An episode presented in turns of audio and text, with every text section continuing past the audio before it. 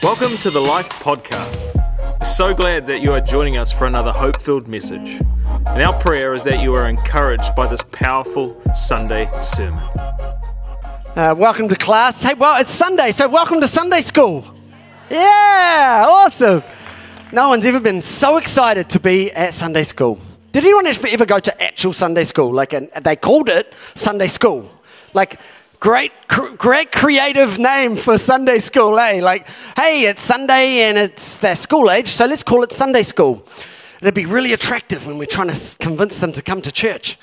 Hey, kids, we're going to go to church, and uh, you get to go to Sunday school downer. Like five days every week, I go to school, and then on Sunday, I have to go to Sunday school, and my teacher's Mr. Hannah. Did you notice that you can spell my name, me and Deb's last name, backwards, and it says the same thing? We're in class, and that's called a palindrome. Everyone say it with me. One, two, three. Palindrome. Good. You're learning something. That's great. Many of you will know that I used to be a teacher. And uh, I loved being a teacher. And I still kind of am a little bit of a teacher. Like, here I am teaching you, and I sort of set up the classroom today because I thought it would be fun. Uh, and one thing that teachers uh, have to do at the beginning of every lesson is to call the roll. So, I'm going to call the roll. Lots of years. Could take a while. Um, Graham, are you here? Yep. Yes, sir, would be good. Graham, yes, sir. Russell, Russell, are you here? Possibly. Good. Good response. Um, this is going to take too long, so uh, maybe just have a look around. And if there's someone that you usually see at church or usually come to church with and they're not here, let's dob them in. Okay, see me afterwards, um, and I'll write their names down on the roll. Cool. Fun times. Hey, the many, many talents that teachers must have, there's many of them. Of the many talents, a teacher must have good classroom behavior management. Amen? Can I get an amen? Actually, I want you to respond more today. I want you to not think of it like a classroom where you have to be a good person. I want you to think of it more as church when you can respond. So to say amen is like going to be okay. You're not going to get a detention. Are you ready? One, two, three. Now in Central they say so good, so good. But at North we're going to say that's great. Okay, ready? One, two, three. Okay, cool. You guys are getting it. Cool. Who would love to have been in one of my classrooms?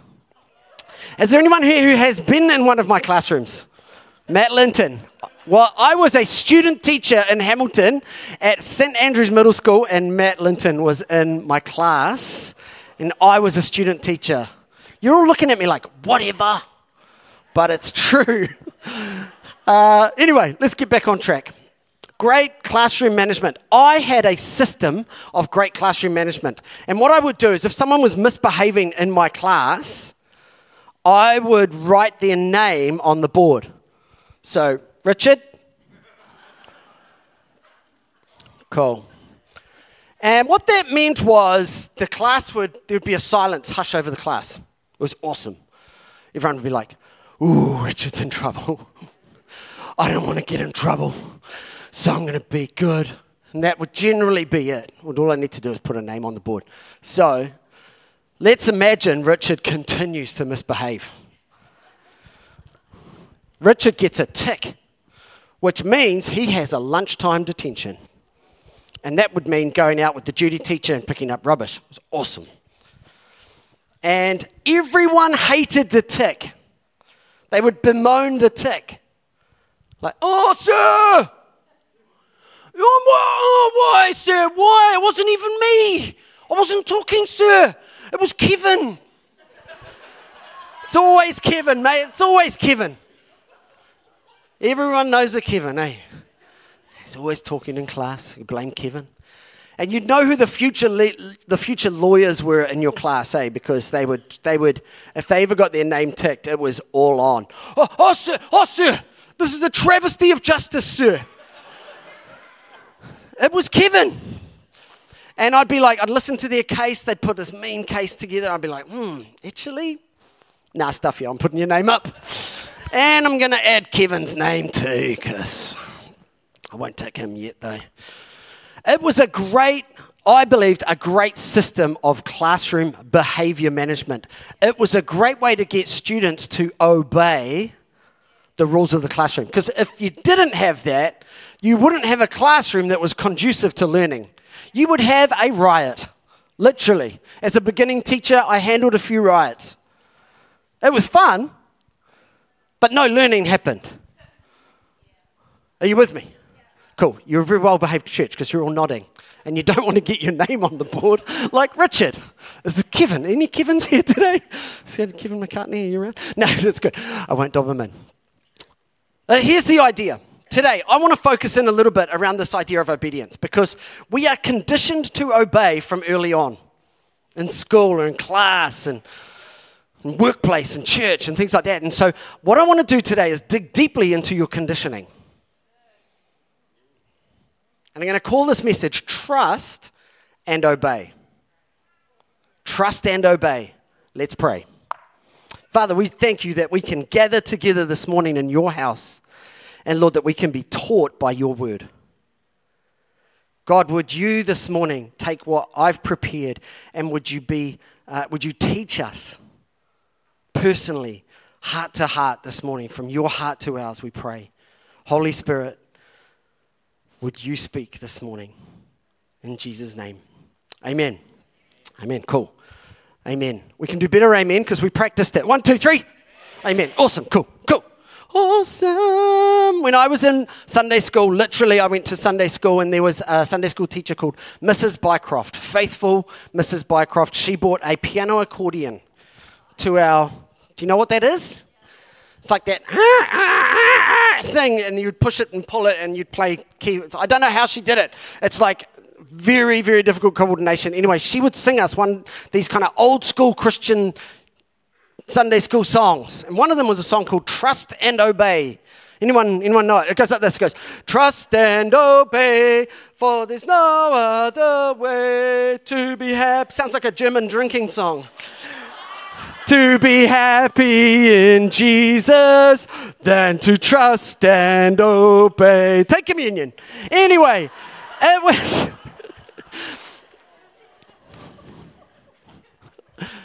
It was uh, it was an old school song, but we didn't know any better, so we sang along. And I still remember that song from time to time and time. But I think it's this: trust and obey, for there's no other way to be happy in Jesus than to trust and obey. Old school song, but theology, bam, right on point. Proverbs 3, verse 5 and 6 says, Trust in the Lord with all your heart and lean not on your own understanding. In all your ways, submit to Him. Interesting, eh? We often hear the word, in all your ways, acknowledge Him. In other versions of the Bible would say that, but the, the New International Version says submit. Not so much a popular word nowadays. If we submit to Him, the promise here is that He will make our paths straight. It's a great promise. Also, John 14, 6 says, Jesus speaking he says, I am the way, the truth, and the life. No one comes to the Father except through me. Trust and obey, for there's no other way but Jesus. To be happy in Jesus than to trust and obey. The last one there would be the book of James, chapter 122. I, I, I make it a habit to, uh, to read from the book of James in every sermon just to drive that point home, 122 says this do not merely listen to the word and so deceive yourselves. Do what it says, obey it, trust and obey. Cool. This week is week three of the obedience series, and so we're in a classroom, so we're going to do some revision. Everyone ready? Get your books out. Here we go. It's revision time. Week one, we had Pastor Luke. Probably can't see that. Pastor Luke. Does everyone like my writing? It's kind of bringing back uh, trauma from being in the classroom. It's great. Pastor Luke spoke on the love languages, how we express love and how we receive love. And if you haven't read that book by Gary Chapman, The Five Love Languages, Pastor Luke put forward this idea that for God, his love language is obedience. Great idea, right? He also had three amazing points that when we obey, things happen in our lives. So our obedience means that we have His provision. Our obedience means we have His proximity, His presence in our lives. And our obedience means we have His peace. Not a feeling of peace, but the, the peace of shalom peace, which is a wholeness, well being peace. We get this when we take steps to obey God. Today I'm going to put the case forward that as we trust and obey, we get these outcomes. Pastor Marie, week two. I write in capitals, sorry, it means kind of like I'm shouting, like getting attention. Pastor Marie. Underline that because I underlined Luke. Pastor Marie spoke on the idea that we don't come out of the womb ready to obey. We have to learn how to obey. But maybe so many of us have learned growing up in classrooms that if we don't obey, then there's a fearful consequence at the end of that. She had three amazing thoughts at the end of her message. God obedience brings greater entrustment. So I'm kind of stealing that today. Great, God obedience brings inner peace. God obedience opens a doorway to supernatural intervention. This is week three, and I'm going after the why. We're not looking so much at the outcomes. I think Pastor Luke and Pastor Marie did a great job of that. But for me, we're going to look at week three, we're together going to look at trust and obey. Are we all good? Cool. My whiteboard marker is running out, so this is a real classroom. I want to go back to my classroom management technique for a second because I loved it. It worked very well. It, uh, it calmed classes, especially as a beginning teacher. It was something that I used to create an environment for learning. But if you think about it, it was a system based on fear. It's kind of hard to admit. And a lot of my classes weren't fear based classes, but the way I got that was by saying, if you don't, then this will happen to you. I have the power, and you don't. It was based on fear. In fact, I wouldn't mind betting that most of us had a classroom where, we, where a teacher ran things by fear. Uh, add to that, many of us have had parents who managed our behavior with fear. Maybe not all the time, but definitely we have that. And I would say I wouldn't be too far off in saying that now, as adults, many of us manage our own behavior with fear. You might be sitting here going, No, no, I don't reckon I do. But actually, let's take it one step further. How, how do you see godly obedience in your life? Do you obey out of trust or do you obey out of fear? You might be sitting there going, I don't really obey out of fear. But here's a little test that might help. When you stuff up, when we get things wrong, when, when we sin, notice I don't say if, when, what's your default response? Is it, I'll reason my way out of it? Oh, everyone does that. Oh, it's just a little lie or I just need, I just need some, something to escape the pain. If our response is to reason it out, I believe we're, we're, we're running from God. I reckon that could be coming from a heart of a fearful response to God. Or when you do sin, is your response to run to your loving God and say, Oh man, help me, Jesus. I, I need to bring this to the cross then I think maybe we're on the right track there. Can I tell you a secret? This is my struggle. Back and forth with this one. I'm not pretending that, I've, that I'm over here going, hey, full trust over here. Look at your pastor. He is brilliant. No, it's still a struggle for me to bring everything to the cross, to bring everything to Jesus. It's an amazing verse in Isaiah chapter 41, verse 13. It says this For I am the Lord your God who takes hold of your right hand and says to you, Do not fear. I will help you. What a revelation maybe this morning it is for you to go, you know what, when I stuff up and when I find myself in times of difficulty and times of fear and times of anxiety, instead of uh, kind of reasoning my life away or saying, oh, you know, I don't want to, don't want to take this to God because it's make one more time that I've stuffed up. Instead, to open your life to Him and go, I'm going to trust. I'm going to obey. I'm going to trust. I'm going to obey. And you walk towards Him rather than away from Him. When it comes to obedience, relationship trumps fear. I'm say that again relationship trumps fear. Which is why, let me tell you, in a classroom, the best teachers don't need a system of fear because they know their students. I knew teachers who didn't use a system like this because all it took from them was a look and behavior settled. All it took from them was a change in their tone of voice and behavior settled because they had relationship and because the students knew, get this, the students knew they could trust their teacher.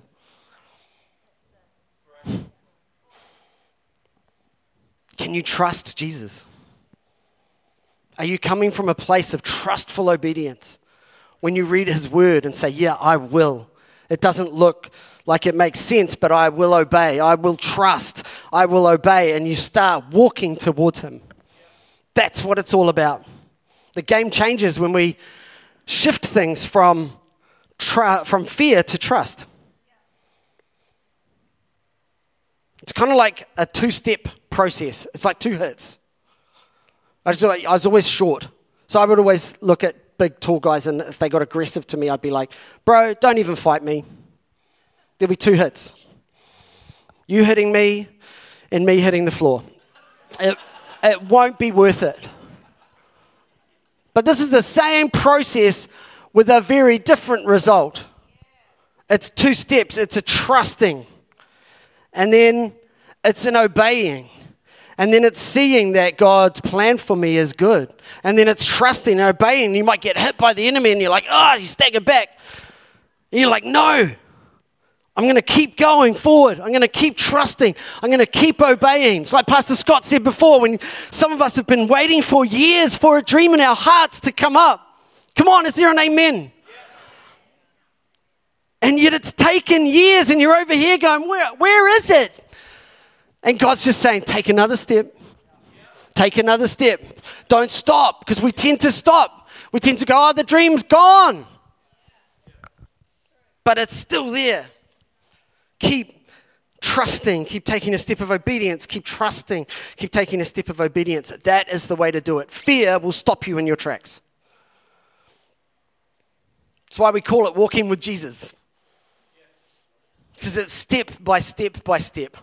Don't let fear stop you from walking with the Lord. How do we do this?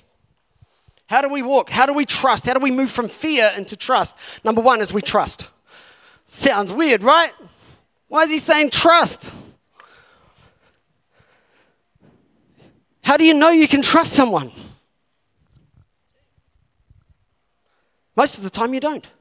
You have to trust them. Then you might discover that this Jesus is trustworthy. You might discover that the things that this Jesus calls us to be obedient in is for our good. That His will, His way, and His word is like a lamp to my feet and a light to my path that takes me forward in Him. Can I encourage you today? What's your next step? He's calling you to obedience. He's calling you to obedience not as a fearful dictator, but as a loving Heavenly Father who is perfect and has a good, pleasing, and perfect will for your life.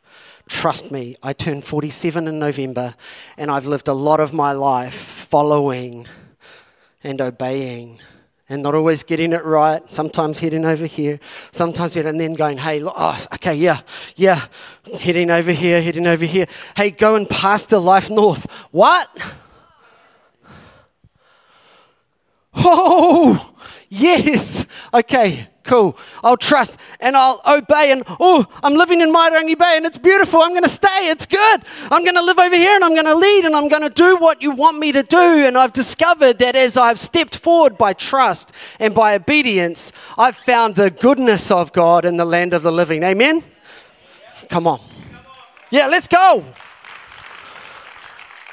I stand up here not as a not as a pastor telling you what to do and that I've done everything right, but as a pastor saying, oh, I'm maybe a little bit further down the journey and I've stuffed up and all the rest of it, but I know who God is and I know who He is and I know He's good and I can walk in trust and obedience towards Him.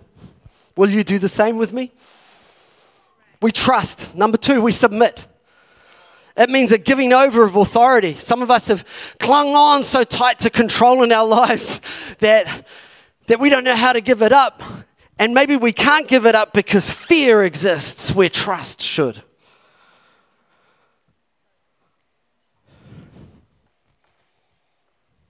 We trust, we submit, and we walk. I've walked up and down here a lot. Just the way. Are you getting it? It's why we call it walking with the Lord. It's why we call it following Jesus. It's why Pastor Lucas said this year will be a year where we say, ah, Jesus says, Come follow me. And we say, Yes, I will obey. Not only that, but on the other side, this, years ago we had this great series at church, and Pastor Birad Dujari, he went down to Queenstown and he did a bungee jump, which was his fear, his fear of heights. But he said something. He said, On the other side of my obedience, is someone else's breakthrough. And as we trust and obey, trust and obey, because there's no other way to be happy in Jesus than to trust and obey, we start looking at other people in our lives and going, hey, come, come along, come follow me as I follow Christ. It is good. Ah, it's so good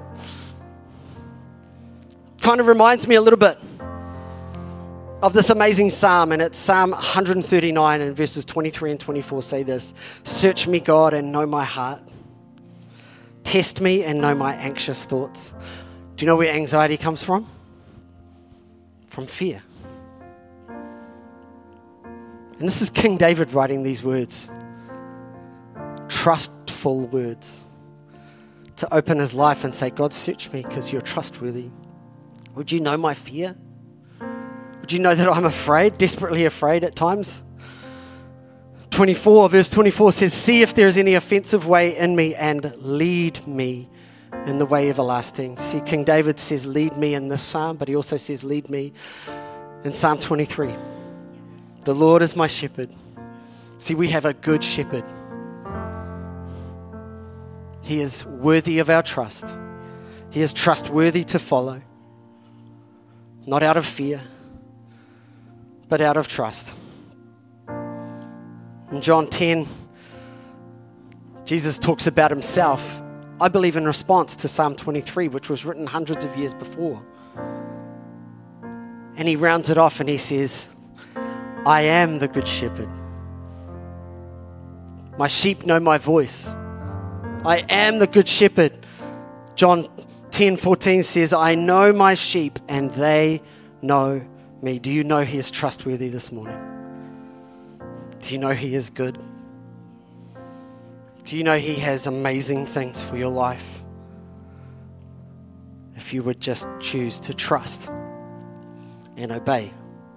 Thank you for listening to this podcast. I trust you're encouraged by this incredibly powerful word. You know, you've always got a place to call home here at Life, and I want to encourage you to join us in one of our campuses in Auckland or Tauranga, or why don't you join us at Church Online? To find out more about Life and to stay connected with us, why don't you visit lifenz.org.